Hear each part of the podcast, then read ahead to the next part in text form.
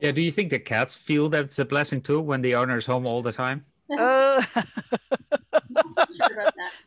not not the ones that are leopards, right? Sorry for saying Sorry Media presents the Purr Podcast, the best podcast for feline medicine and surgery with tips, tricks, and updates for the entire veterinary healthcare team. If you're dying to know more about cats, keep on listening. Here are your hosts, Dr. Susan Little, famous cat vet and textbook author, and Dr. Jolle Kirpensteijn, talented surgeon and social media geek. Hello, this is Dr. Jolle Kirpensteijn, and this is the Purr Podcast, and I'm so excited to be back with you all because we have a special edition. Uh, Dr. Susan will not be here, but we have our favorite guest podcast co-host, Dr. Kelly Saint Denis. Yay, Kelly! I'm so happy to be here. Thank you so much for inviting me to co-host again. Very excited. Yeah, I, would already said in the beginning when we were talking uh, amongst each other that uh, uh, you are our favorite co-host. Oh. As a matter of fact, you're the only one. Oh so, no!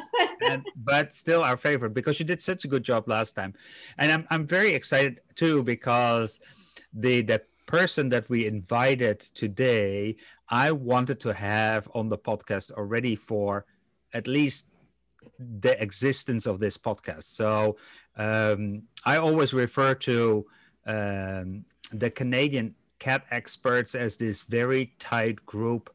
Uh, it's a relatively, I mean, it's a big country, but there are so many famous cat people uh, global cat people, and and Liz is definitely one of those. And I'm very excited to uh, to have her on the podcast. So Kelly, would you like to introduce her? Yes, I'd like to welcome our guest tonight, Dr. Liz O'Brien, who is also a cat specialist, has been much longer than I have, um, and has two cat practices quite near my home in Ontario, Southern Ontario, in Hamilton and Ancaster. And she is our fearless leader for the Cat Healthy program in Canada. So, welcome, Liz. Thank you very much, and thanks for having me. It's easy to be a fearless leader when you have such a, a team to lead, that's for sure. Very blessed. yeah. And as Jolle was saying, there's really there's only six of us in Canada, so it's it's quite a tight knit group, really. It but really it, is. It, it's interesting though, Liz, that that um, if if you would name the say the 10 most famous cat veterinarians in the world you are in oh you are all in the top 10 so it's six people from canada and then there's of course a lot of other people around but but uh, how how is that you think why why is that you know what? Canada is a fabulous place to live. I think, in all honesty, I think we have a, a great education system. I think all of us uh, uh, had a great foundation, and I think um, Canadians are fearless. Like it's, I, I, think with anything, when you want to um, move ahead, you have to challenge yourself, and it's not easy to do, right? And uh, I think the six of us, all of us for um, our own individual reasons, decided to seek out uh, board certification in felines, and we are passionate about the feline. Um, and I think you know we all had a great foundation to achieve that goal. You know, we're pretty pretty uh, dedicated uh, uh, a group of people. And I'd encourage anyone listening to this, if you're even thinking about becoming board certified, and I'm sure Kelly would uh, say the same thing look into it. There's lots of mentorship programs.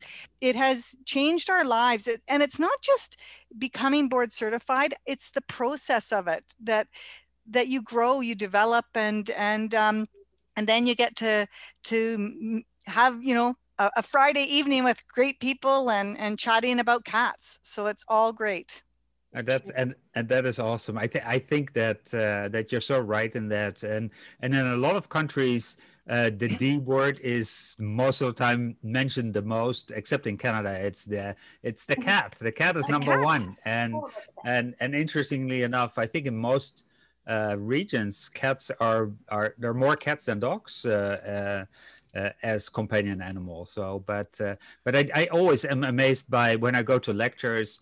It is say it's a 50 minute lecture. It is 45 minutes about the D, and then they say, "Oh, I forgot to say. Oh, we need to say something about the cat too." Yeah, and yeah. and and I'm really happy that Dr. Susan and I. Uh, got to get this podcast in the air so we can only talk about cats because we don't talk about the D word here.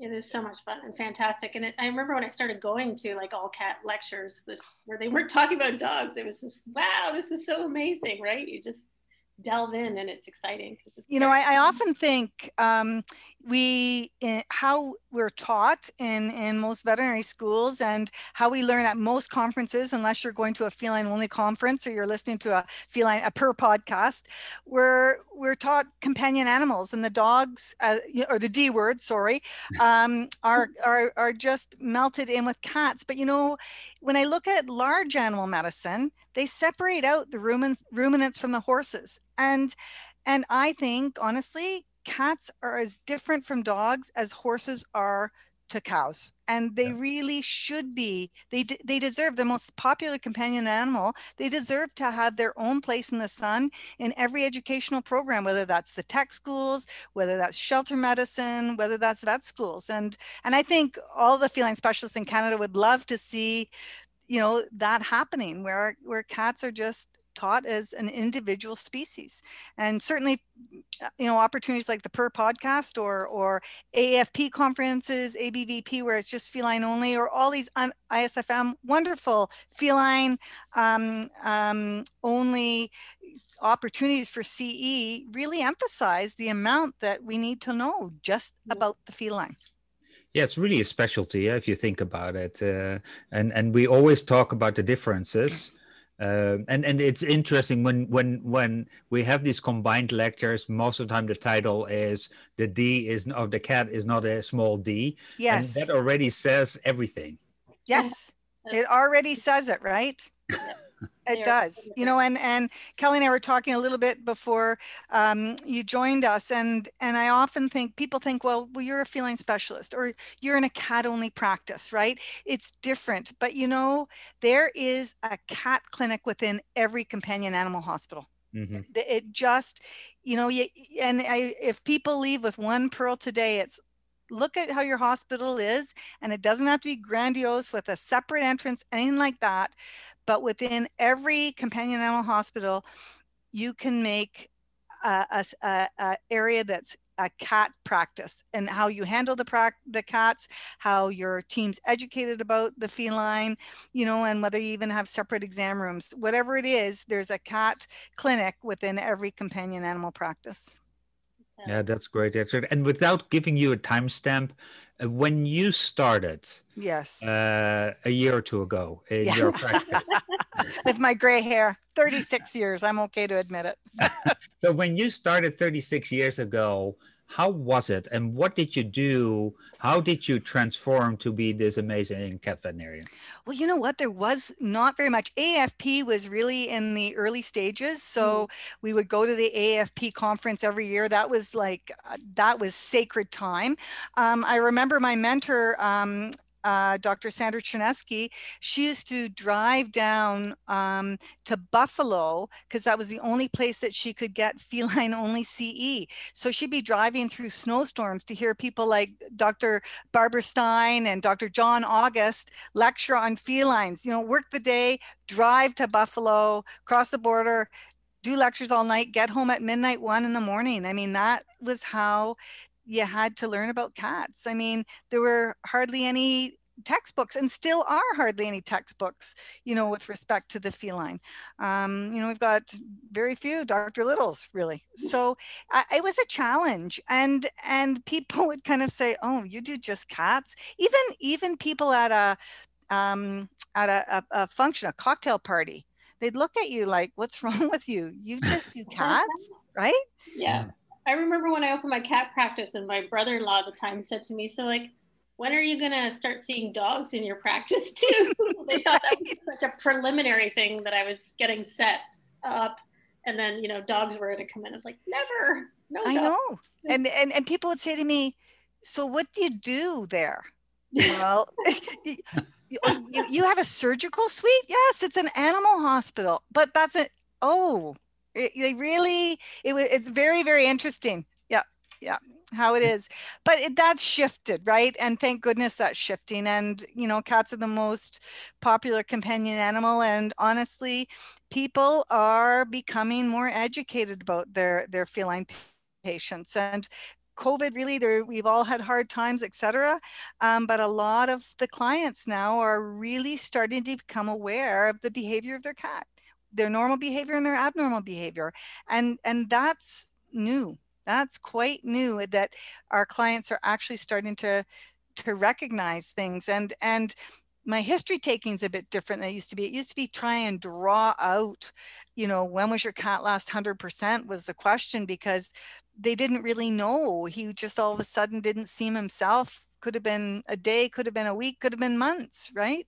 Um, whereas now I find that they are home with their cats, they're watching and they're noticing. So it's it's a blessing in that way. Yeah, do you think the cats feel that it's a blessing too when the owner's home all the time? Oh, not not the ones that are leopards, right? Uh, I think they just bug for food more, so maybe they do like it. I don't know. yeah.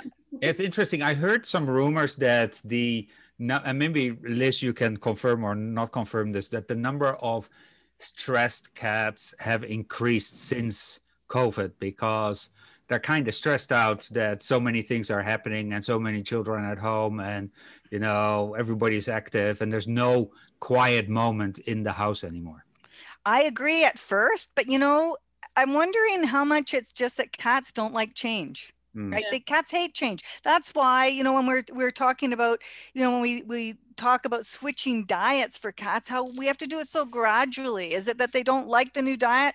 Is it going to cause GI upset? Not necessarily. It's just cats hate change, right? So so because I think at first I saw a lot of cats really stressed and now I'm not seeing it as much. I think they're getting used to it. And I think we're going to have another stress situation when people start to head back um, because the people are, the cats are getting used to, yeah, you know what? Dad's in Zoom meetings, but I'm sitting on his lap or I'm sitting on his desk.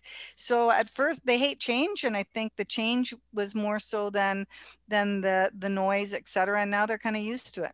It might be Yes. worse coming back too because people will be sort of doing part of their time at home and part Yes. of their time at work because there's a lot of that going to be going. Yes. Yes. Right. So you don't think that the cats will be dancing on the furniture when you decide to go back full time working?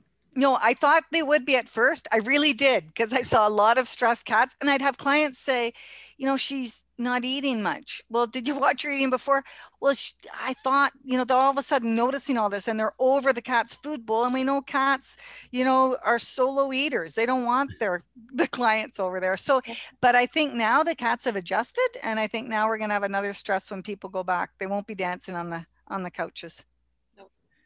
Yeah, that that's great. So, so one of the topics we would love to talk a little bit about too, because you are also uh, one of the originators with like the troop of big of the like the big six uh, Big cat Six. vets of Cat Healthy in uh, in Canada. So, how did that start, and what is it exactly?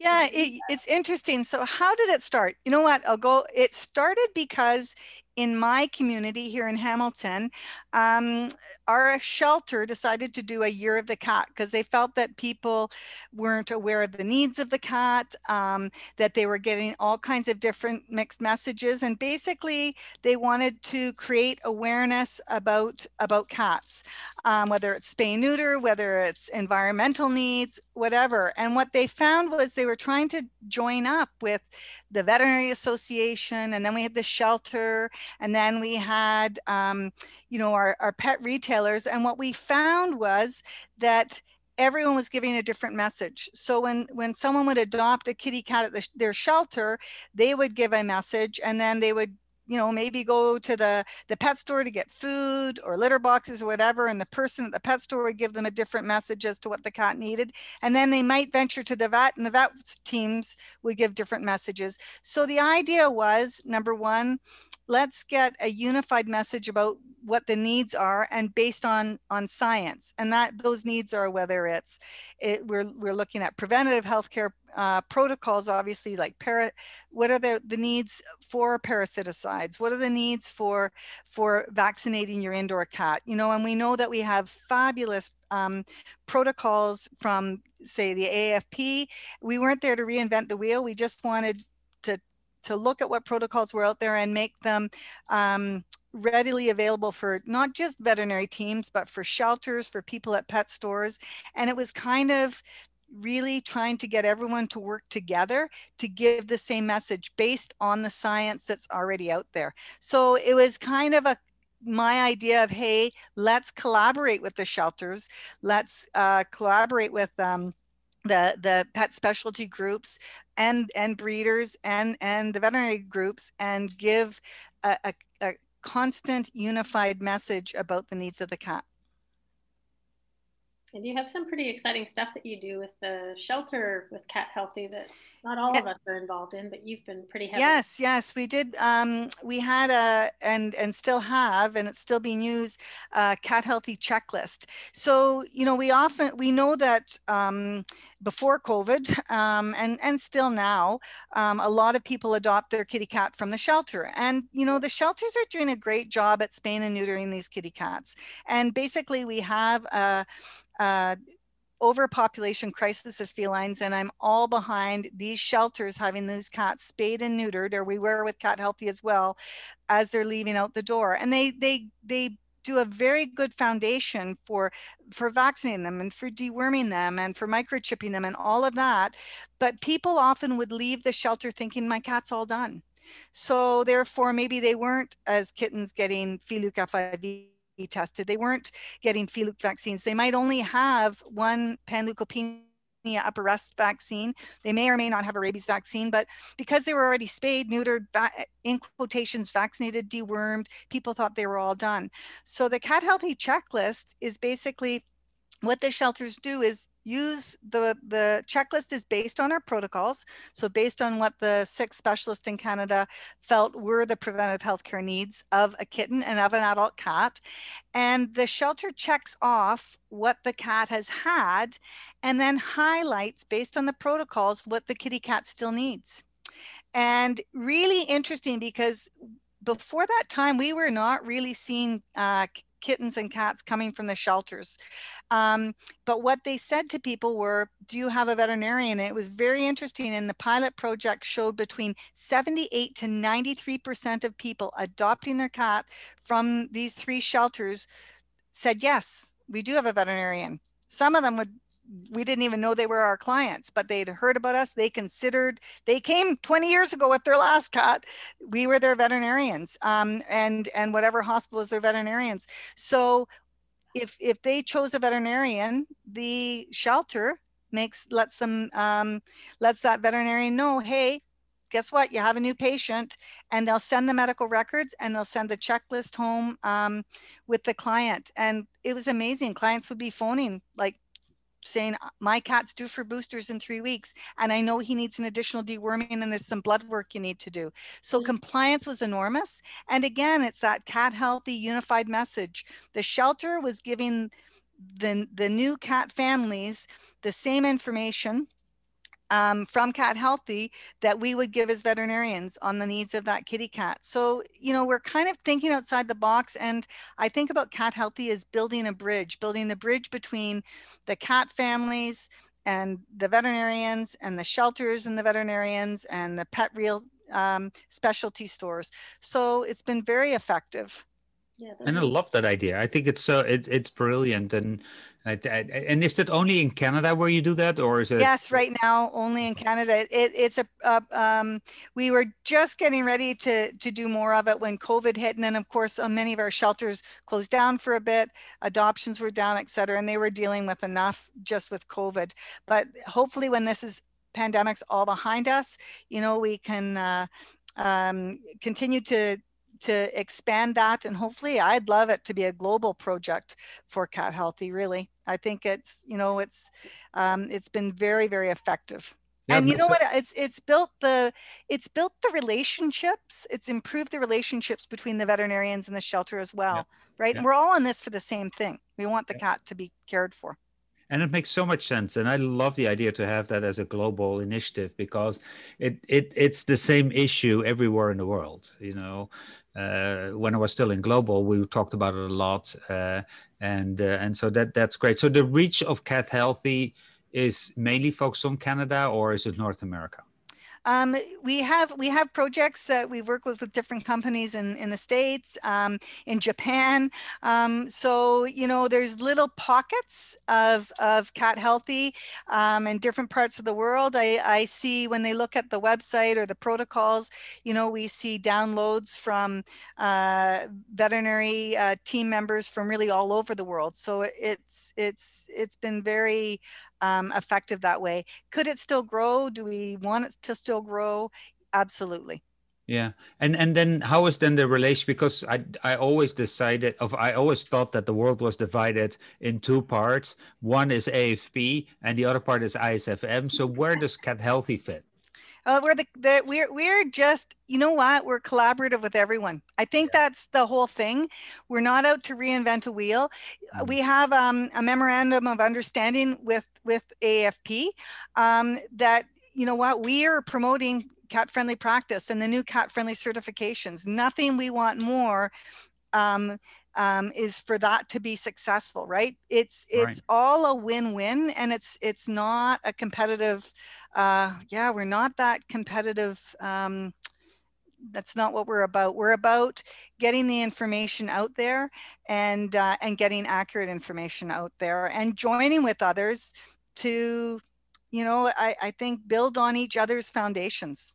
And I love that. I think that that yeah, that makes so much sense. And I think some of your toolkits are very practical and should be used by others too. I mean, that's the that's the whole idea, you know, of spreading cat love uh, to uh, owners and shelters and veterinarians. You can only do that by sharing your information. You, so, you can only do that. And you know, we had um, we've had we have numerous industry partners and companies involved with Cat Healthy, and it very much is when I'm talking to them, leave your hat at the door.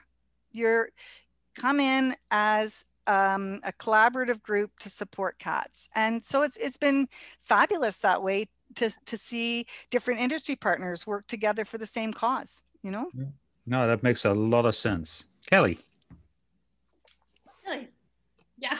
I completely agree. I mean, it's, it's been a it's been a fantastic experience. I was the last one to come on board with the Cat Healthy because I'm more our younger. She's, she's our young one. I'm still wet behind the years, right?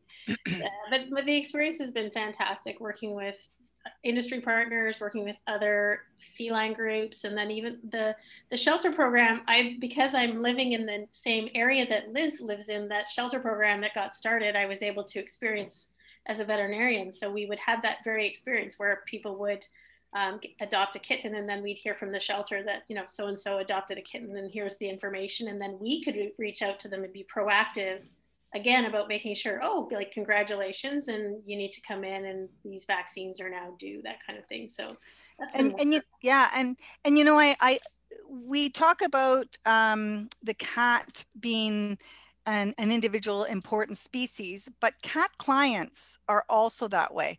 Mm-hmm. They're not like D clients at all. And I often think that cat clients are like the cat. You have to win them over.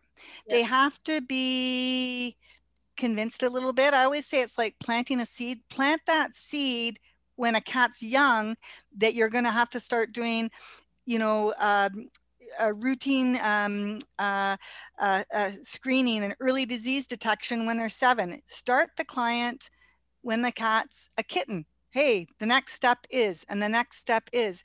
And so I think the great thing with the shelter checklist is the seeds planted, and the seeds yep. planted not by a, a veterinary member it could be the vet from the shelter, but the seeds planted. And then as clinicians and as veterinary teams, we just have to start watering the seed and give it sunshine and uh, and and you get compliance. It's amazing. And I love that idea. And it, it, it reminds me always of uh, me as a young kid with the dentist, you know, uh, I, I, as a kid, I probably would never want to go to a dentist ever in my life again. But they made me think about that, and and they they are so good in following up and reminding people and why is it important, and and then sending reminders out and that sort of thing. So although there may be a little bit more commercial here in the U.S., but even the dentist or the the dental associations in in Europe were still really good in reminding people why it's so important to come. And I think that is one of the reasons that in a lot of countries, cat owners are seen as people that don't want to bring their cat to the vet and it's all because of our communication in the beginning. I'm totally totally there with you. Totally right? When they have a not a good experience and and we're not acting like their cat's important right like right. we do in a cat clinic but but yeah it it really really makes a difference. And we did on the one pilot project um, the very first one if they if they came to the vet and they're they're paying the regular fees. There's no free visit none of that. Like the veterinary the the medicine we all felt as cat healthy uh, specialists that the veterinary teams we didn't want to undervalue anything that they do so that we don't have anything free. But we did have a, a thing where they would get a, a free toy because we were get, getting into environmental needs um, if they came to the clinic. And 90 5% of them didn't even ask about the toy. And when you told them, they said, Oh, that's right. They came because they were educated. They didn't yep. come for the freebie. They didn't come um, for the toy. They didn't come to get their name in the big climber we gave out for that first pilot project. We soon realized as soon as you educate those people, as soon as you educate cat, cat clients, wow, you know, your compliance is, is a hundred percent through the roof. It's like build it and they will come. Yes. yes. That's right? exactly it. So, so last question uh, before because it goes so fast uh, when we have an engaging speaker like this. Uh, the last question is: So, what is the the latest activity of Cat Healthy? The latest activity of Cat Healthy, I believe, is that we're going to be rebuilding our website, just making it a little more accessible for the protocols, and also we have these great protocols. The focus is going to be um, helping veterinary teams um, learn how to use the the protocols. They're really practical they're really easy to use. How to each section how do we use it as practitioners in a in, in a in a practice to uh, gain compliance and and help our our feline patients? So i think that's the big thing. We've built the protocols. Now we're going to really focus on how to use them right? Right. That that that's it. And and where can they find more information at cathealthy.ca cathealthy.ca. So we'll put that in the show notes too. Uh, yeah. And, and, thank you, Liz. This has been great. Thank you, Kelly, for uh, being on with us. Uh, and this is the Purr podcast. I really, really enjoyed this uh, this discussion. And the best news is you'll be back next week, Liz. So uh, uh, it only takes a week, and then we can talk more. So exactly. I'm already so thank you so much. And if you like the Purr Podcast, please uh, give us a good uh, review. Uh, you can reach us uh, anywhere. We are at uh, purrpodcast.net uh, or a social media handle at Purr Podcast. So thank you, Kelly, for being a wonderful co-host. And we'll see you next week. We'll see you next week. Bye bye, gang. Thank you. It's been fun.